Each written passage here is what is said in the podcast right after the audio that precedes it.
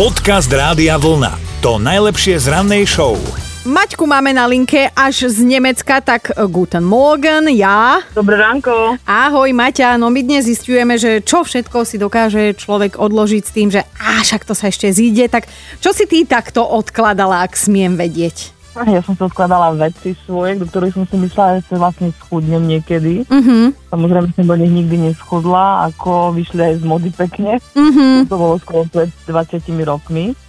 No a potom ich e, vlastne, keď som sa rozhodla, že ich konečne vyhodím, tak moja dcera ako mi pri tom asistovala, ktorá je pubertálna teraz, takže Mhm. má také blbé hlášky. E, Vlastne ona si ich skúšala pri tom. Áno?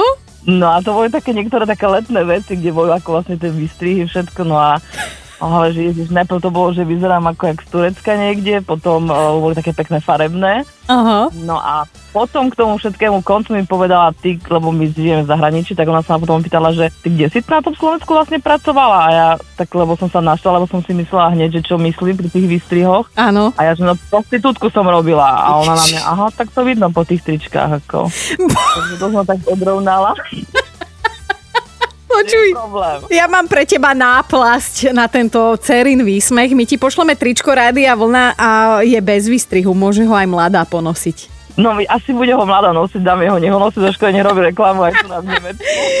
Výborne, výborne. Tak pozdravujeme do Nemecka a pekný deň vám želáme.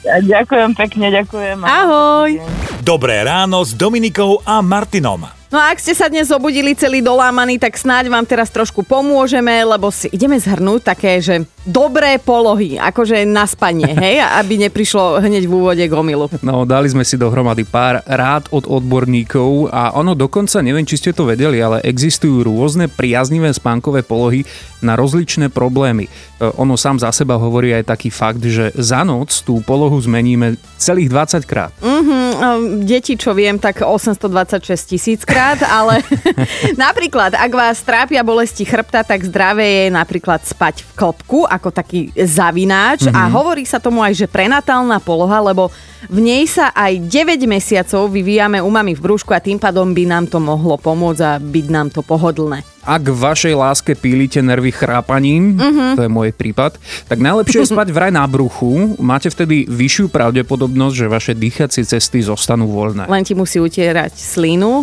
áno, keď spíš na bruchu. Pokiaľ ale máte zažívacie ťažkosti alebo vás, ja neviem, páli záha, tak je fajn líhať si večer na ľavý bok a ideálne si podložiť pod seba aj nejaký väčší vankúš.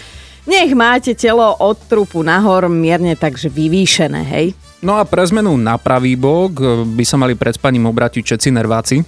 Napravo? Mhm. Alebo tí, ktorí sú v strese. A ak potrebujete jednoducho iba uvoľniť napätie v tele, tak najlepšie vraj funguje obyčajný spánok na chrbte. Tak e, dajte vedieť, dnes večer poskúšajte a mm, my potom, keď tak vynadáme odborníkom, ktorí toto všetko napísali, ale rozmýšľala som, že čo poradiť matkám, ktoré dojčia, no vám už nepomôže nič z vlastnej skúsenosti. Podcast Rádia Vlna. To najlepšie z rannej show. V Kanade vznikol nápad, ako pomôcť ľuďom bez domova.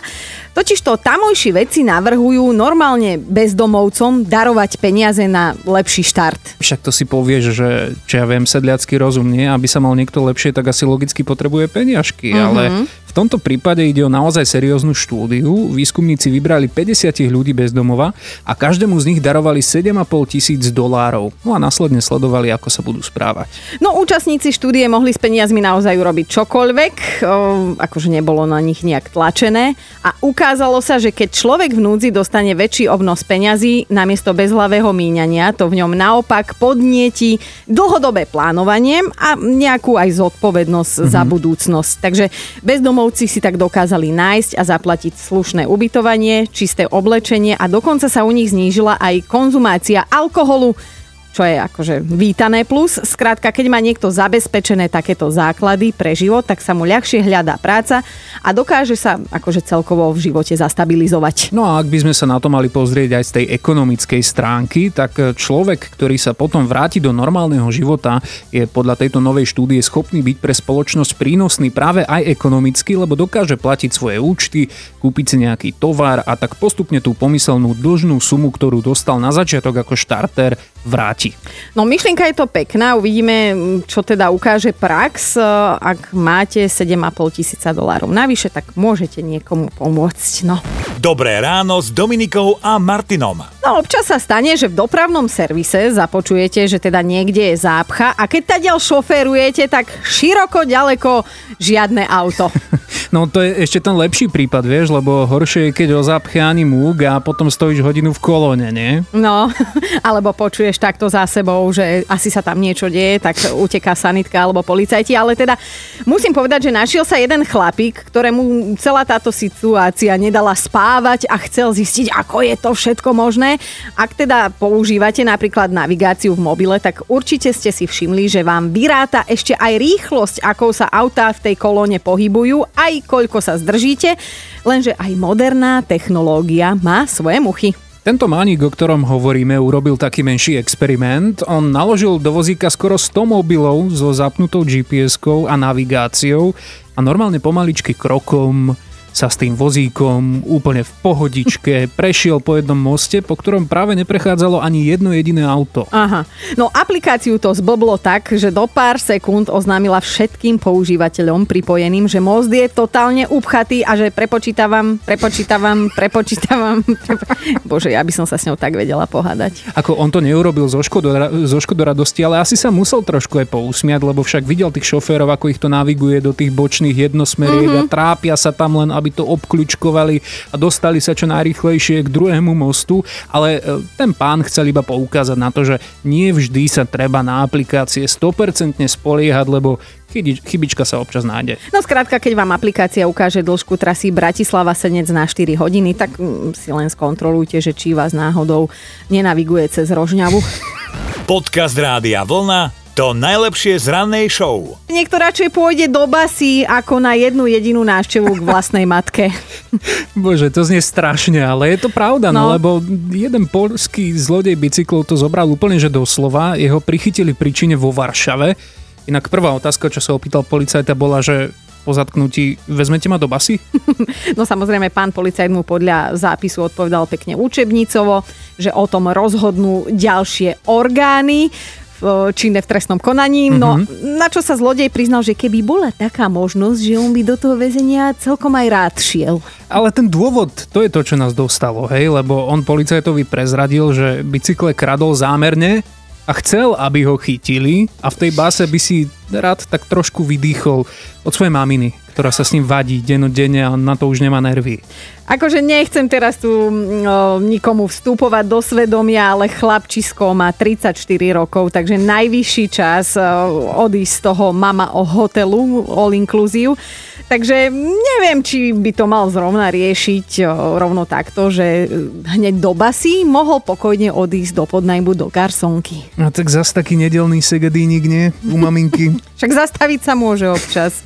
No z Ale- basy neviem, no ale ani neviem, či to vôbec má nejaký happy end, vieš, lebo však on túžil po väzení, teraz mu hrozí 5-ročné väzenie. Je to jeho sen, ale aj tak. No, tak a ja sa teraz pýtam, hej, z pozície matky, že čo by som musela vyviezť ja ako matka, ak chcem sinátora legálne a nenávratne vyhodiť z mama hotela. Mám začnúť kradnúť bicykle alebo čo? Dobré ráno s Dominikou a Martinom. Dnes sa vás pýtam na veci, ktoré ste schopní odložiť si ich niekde, hej, doma s tým, že to sa ešte raz zíde. No a Marek sa mi priznal, že on miluje motorky a teraz ho už mám na linke, nech sa pochváli aj vám. Tak Marek, ahoj! Dobré ráno. Dobré ráno ti želám, pozdravujem ťa aj tvoju zbierku, tak priznaj sa, čo zbieraš a čo si si tak e, odkladal možno niekde ešte v malom, dnes už vo veľkom, že to sa ešte raz zíde, páči sa mi to. No tak e, začal som tým, že som zdedil po ocovi 2-3 pioniere Mhm. a potom som sa do toho chytil a začal som zbierať vo, väčšom, vo väčšom ostove. A čo s tými motocyklami robíš? Akože, ja neviem, skúšaš premontovávať z jedného na druhý, alebo máš ich iba vystavené na poličke nejakej väčšej? Nie, ako to sú reálne motorky, to sú normálne veľké. Že oni aj fungujú. Áno, ja to zrenovujem a odložím to do garáže. No, veď to som chcela, že, že či s nimi aj takto narábaš a potom sa hrdo, ja neviem, po dedine, po meste prevážaš s vetrom vo vlasoch. Tak nejak, tak. Kde to skladuješ? V garáži, v pivnici, kde sa dá. A koľko máš tých garáží a pivníc? To je jedna veľká garáž a dve pivnice. Tak skvelé, že máš na to aj priestory. Marek, vieš čo, najbližšie, keď teda pôjdeš na nejakom tom zrenovovanom motocykle s vetrom vo vlasoch, tak budeš mať na sebe aj tričko Rádia Vlna. Ale to ďakujem. Ja, nemáš za čo. Marek, nech ti to šlape a jazdí a teda pozdravujem ťa z Rádia Vlna. Pekný deň. Ďakujem aj vám. Ahoj. Počúvajte Dobré ráno s Dominikou a Martinom každý pracovný deň už od 5. Radio